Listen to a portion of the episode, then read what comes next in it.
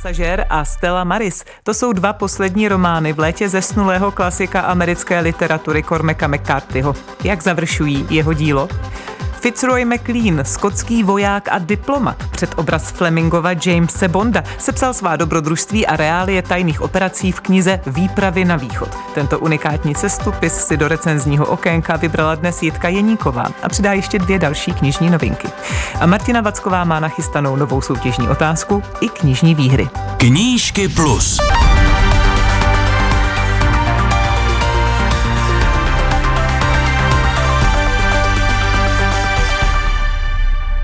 Dobrý den a inspirativní poslech přeje Karolína Koubová. Jaké literární aktuality jsou vepsány do řádků tohoto týdne? Organizátoři Velkého knižního čtvrtka oznámili, že se letos nebude konat jeho jarní část. Dosud nakladatelství společně nabízela kolekci knižních novinek v jarním a podzimním termínu. Letos se ale bude 17. října konat jubilejní 25. pokračování a proto se pořadatelé akce podporující knižní trh rozhodli ohlédnout za předchozími ročníky. Knižní festival Ostrava, který začal v pátek a vrcholí o víkendu na výstavišti Černá louka, nabídl besedy se spisovatelkami Alenou Monštajnovou a Petrou Dvořákovou, či autorkami a autorem knih pro mládež Adélou Rosípalovou, Alenou Štraubovou a Vojtěchem Záleským. V Tachovské knihovně funguje takzvaná semínkovna, kde si mohou lidé vybrat desítky druhů semen zeleniny, bylinek a květin. Dále je tam zelený bazar, z něhož si mohou návštěvníci odnést sazenice pokojových květin. Obojí je na stolech a parapetu ve výpůjční části knihovny, která se tím zkrášluje a zároveň láká nové čtenáře. Zdůvodnila fúzi mezi květinami, semínky a knihami Lenka Eretová, vedoucí knihovny. A spisovatel Ivan Kraus oslavil 1. března 85. narozeniny. Jak vypadá první pětka žebříčku nejprodávanějších knih u nás, který sestavuje svaz českých knihkupců a nakladatelů? První místo stále patří dalšímu detektivnímu případu Kormorana Strajka, tedy nové knize Roberta Galbraitha Černočerné srdce. Následuje ji krimi thriller Za zamčenými dveřmi od americké autorky Freidy McFadenové, kterou proslavil bestseller Pomocnice. Bronz patří románu Gazely od Patrika Hartla, na čtvrté pozici je tentokrát titul japonského spisovatele Satoshi Yagisavy Dny v knihkupectví Morisaki. Hlavní hrdinka Takako po zklamání ze vztahu začne pracovat v knihkupectví svého strýčka a narazí i na svou záhadnou znovu se objevivší tetu Momoko. A první pětku uzavírá Gamp, jsme dvojka, pokračování příběhu o psím Tulákovi od Filipa Roška. Chlapec se díval na ohořelé stromy u silnice. Nic se neděje, řekl muž. Dřív nebo později padnou všechny stromy na světě. Na nás ale nespadnou. Jak to víš? Prostě to vím. I tak přicházeli ke stromům ležícím přes cestu. Tehdy museli všechno z vozíku vyložit, přenést věci přes padlý kmen a zase je do vozíku naskládat. Při té příležitosti chlapec našel hračky, o nichž už ani nevěděl. Nechal si žlutý nákladák. Šli dál a autíčko vezli nahoře na plachtě. To je ochutnávka ze slavného románu Cesta, za nějž byl Cormac McCarthy oceněn Pulitzerovou cenou. Tenhle klasik americké literatury zemřel loni v červnu a jeho dílo korunuje dvojice knih Pasažér a Stella Maris, která nedávno vyšla česky. Nejde o jméno hlavní hrdinky, jak by se na první pohled zdálo, ale o název bezkonfesní kliniky a hospicu pro péči o psychiatrické pacienty ve Wisconsinu. Jakým způsobem jsou obě knihy provázány a jak završují McCarthyho tvorbu? Na to se Šárka Jančíková ptala redaktora nakladatelství Argo Petra Onufera a překladatele Ladislava Nadě. Ty knihy tvoří diptych, na první stránce pasažéra se dozvídáme, že protagonistka druhé knihy, tedy Stella Maris, spáchala sebevraždu. Je tam na první stránce popis toho, kdy osamělý lovec najde její tělo a potom následuje taková smyčka. Ten pasažér se odehrává v době po té sebevraždě, tedy logicky, a Stella Maris se vrací přes tu její tragickou smrt. Přičemž řada věcí se ozřejmí právě až po přečtení toho druhého dílu. Ten první díl je takový, řekněme, mozaikovitý, je tam několik příběhových liní, které se různým způsobem prolínají nebo nějak dotýkají a ta Stella Maris je podstatně soustředěnější, je to vlastně jenom rozhovor té protagonistky s jejím psychiatrem a vysvětluje řadu těch věcí, které se odehrály v pasažérově a které v tom pasažérovi třeba úplně nedohlídneme v jejich plném významu, ale po čtení té druhé knihy se to protne. Takže ty knihy určitě patří k sobě a je dobré je číst i v tomhle pořadí, v jakém vyšly. A jakým způsobem ty knihy se od sebe liší stylisticky nebo tematicky? To je dáno jejich formou, protože pasažér je vyprávějící. Je to, nechci říct klasický McCarthy, protože on se pasažér od eh, těch předchozích knih Cormaca McCarthyho v něčem odlišuje, mimo jiné právě tím bohatstvím příběhů a taky smyslem pro humor. A když to Stella Maris je jenom rozhovor, takže ta kniha je jedinečná v kontextu McCarthyho díla v tom, že tam nenajdeme vůbec žádné popisy, kterými on byl proslulý a které jsou tak fascinující třeba v krvavém polodníku, tak ty tady nejsou. Vysvětluje překladatel obou knih Ladislav Nať. Ta témata jsou v něčem jiná, ale v něčem je to pořád ten starý McCarthy. Tak v čem je to uzavření toho díla? Rozhodně tam poznáváme to základní duchovní a filozofické naladění. Ty knížky nejsou zrovna veselé, Dalo by se říct, že jsou až chmurné a bezvýchodné a tohle ladění, myslím, je McCarthyho knihám vlastní. Nešel bych možná tak daleko, že bych ho označil jako nihilistu, i když mnozí by tak asi učinili bez váhání a jeho hrdinové jsou jaksi smíkáni osudem a můžou se s ním stokrát utkávat a vzpírat se mu a stejně ten osud nakonec převálcuje a je otázka, jestli to celé mělo vůbec nějaký smysl. Možná, že nám McCarthy ukazuje, že celé naše bytí a fungování na tomhle trudném světě opravdu smysl nemá. Ta druhá část diptychu, totiž Stella Maris, je až takový beketovský dialog. Na první pohled připomínající nějaké absurdní drama.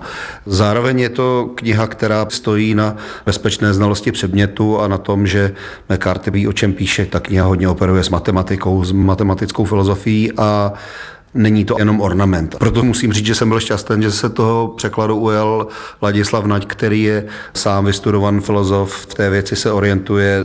To myslím, že bylo velmi vděčné. Říká redaktor obou knih Pasažer i Stella Maris Petr Onufer. Jaké tedy byly ty specifické překladatelské požadavky na obě ty knihy? Jste už s McCartym tak srostlí, že už to šlo přirozeně, nebo to pořád kladlo nějaké překážky? Nešlo to přirozeně, protože vždycky musíte k tomu něco nastudovat, vždycky musíte nějak přemýšlet o tom, jak to uchytit stylově, pak tam byly ty věci týkající se reálí v pasažérovi, kde bylo spousta věcí i mimo filozofii, matematiku, tam byly hodně věci konstrukční. Musím se přiznat, že asi největší potíž mi dělalo dohledávat terminologii k ropným plošinám. Prostě jednoduše, protože v Česku žádné ropné plošiny nemáme a ta terminologie jaksi tady moc není. Takže to bylo asi nejtěžší z hlediska těch reálí. No a potom samozřejmě při tom překladu byla třeba spoustu věcí právě z té teorie matematiky dohledávat, ověřovat, ale zase na druhou stranu, když člověk překládá autora, který je sice obtížný, ale je to výborný stylista, tak je to paradoxně snazší práce, než překládat autora, který třeba není tak dobrý. Takže v momentě, kdy jsem nějaké ty základní věci vyřešil, tak jsem neměl pocit, že by to byla práce nějak extrémně obtížná. Hlavně protože mě to těšilo. Že?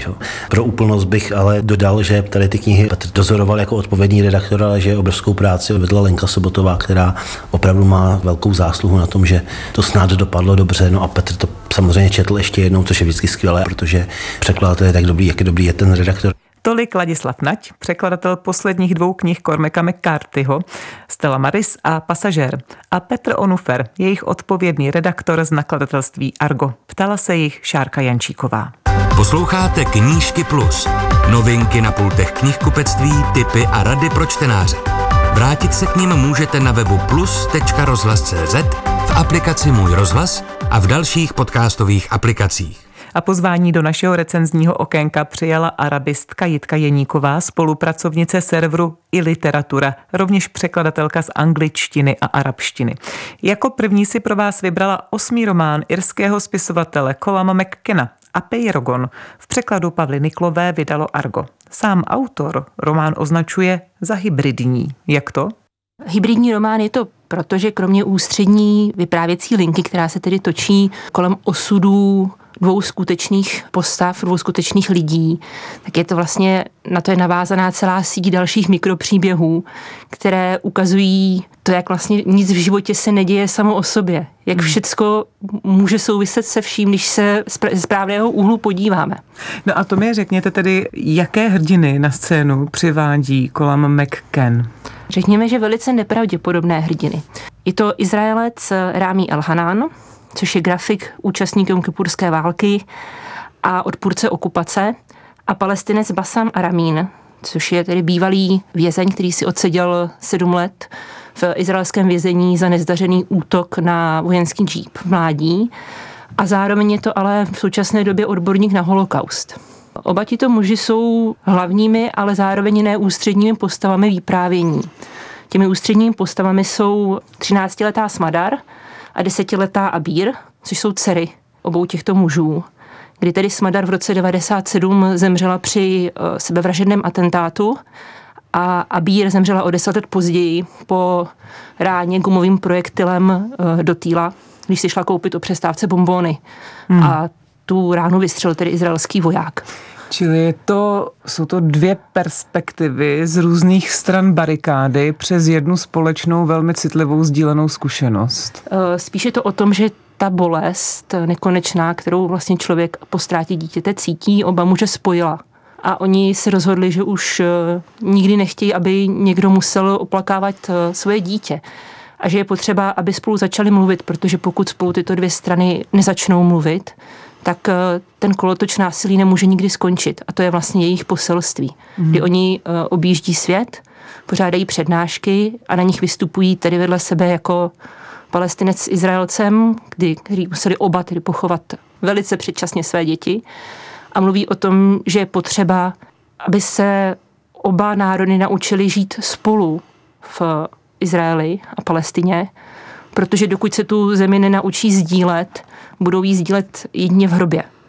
Ještě je zajímavé, že vlastně tuhle eh, tématiku, tohle téma si vybral irský autor, jak eh, rozumí právě problematice takhle citlivé. On do toho nějak nevstupuje autorsky. On vlastně nechává mluvit uh, Rámího a Basáma, kteří vlastně vyprávějí ten příběh těch svých dětí a on tam k tomu přispívá těmi mikropříběhy. Ať už to je o způsobu migrace ptáků nad Izraelem nebo o objevení svitků v umrtvého moře.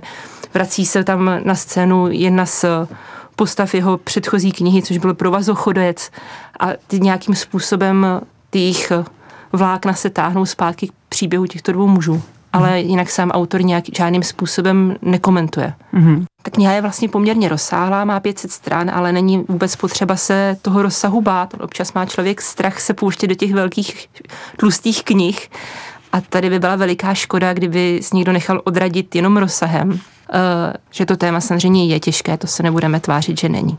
Tak to je kniha Apeirogon Kolama McKena. V překladu Pavly Niklové vydalo nakladatelství Argo.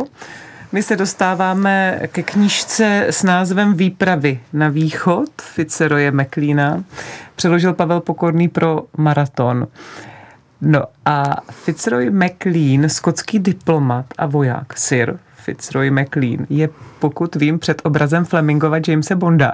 Čili to se nám dostává do ruky asi zajímavý cestopis. O výpravách na východ se hovoří jako o jedných z nejzásadnějších memoárů 20. století a dostáváme se do úplně, úplně jiných vod než s předchozí knihou. Tam, kde ta předchozí kniha byla vážná a těžká, tak tady máme opravdu nesmírně zábavné vyprávění dobrodružného života, dobrodružnějšího než, než kde jaká fikce že Fitzroy McLean skutečně ve 24 letech jako diplomat eh, byl vyslaný do Paříže, nicméně tam všechna ta krása, pohoda a přepichový život ho začali postupně nudit a rozhodl se, že chce do Moskvy. A nechal se přeložit jako velvyslanec do Moskvy. A tam vlastně se svými vzpomínkami začíná. A celá ta kniha je psaná neuvěřitelně lehce, zábavně, a uh, s takým tím krásným typickým britským humorem, kterým si myslím, že je nám Čechům velice blízký. Kdy on vždycky tak jako má nějakou takovou tu suchou poznámku na závěr, takovou tu pointu. Kdy tedy on v té Moskvě uh, nějakou dobu jako diplomat sloužil před začátkem druhé světové války. Uh, byl svědkem i jednoho z monster procesů a neustále se snažil dostat dál na východ. Chtěl ohromně vidět Samarkand a Bucháru což ale nebylo úplně, eh, to se úplně těm jako ruským úřadům nelíbilo, protože tam by mohl vidět ten skutečný ruský venkovský život. A nakonec mu to tedy povedlo, párkrát tedy se vlakem vydal prostě na ten, do, té, do té střední Asie a úžasným barvitým způsobem tam popisuje ty lidi, se kterými se setkal na těch cestách těmi vlaky a ty místa neúspěšně se pokusil dostat do Xinjiangu v Číně. Tam cestou uh, narazil na epidemii cholery a opravdu je to, je to nesmírně, nesmírně zábavné. Člověk by si řekl, že to na jeden život stačí. Jeho příběh není takovým tím příběhem toho malého člověka na pozadí velkých dějin. To je velký muž, ano. který se podílel na těch velkých dějinách. mm-hmm. Takže dá se to použít i jako taková opravdu neobvyklá mapa dějiných událostí 20. století. Stoprocentně. Takže to si můžete vzít do ruky výpravy na východ Ficeroje Meklína z nakladatelství Maraton v překladu Pavla Pokorného. No a na závěr ještě úplně odjinut ehm, Kosti schrány Emily Lloyd Jonesové eh, vydal host eh, v překladu Lucie Bregantové. A vy jste tedy vybrala tenhle titul z kategorie Young Adult. Na obalu knihy se také dozvíme, že nic nezůstane pohřbeno navždy. Tak co za kosti schrány tady vyplouvá na povrch? Já jsem tu knihu vybrala, protože si myslím, že Young Adult je často neprávem považován za pokleslejší žánr, který nestojí za to číst, když máme rádi tu takzvaně kvalitní literaturu. Myslím si, že to je často škoda, protože nám můžou uniknout uh, originální příběhy s originálními postavami. Samotný příběh má poměrně standardní rozvržení, tu odvážná hrdinka, která tedy pochází z nějakých chudých poměrů a musí překonat určité potíže. Je tu mladý hrdina, který tedy uh, je v tomto případě ten slabší, kterého ta silnější hrdinka musí ochránit. A spolu tedy prožijí nějaké napínavé dobrodružství a možná se tedy dočkáme i toho šťastného konce, to nebudu prozrazovat. Pro mě velice zajímavé je, že hlavní hrdinka je hrobnice.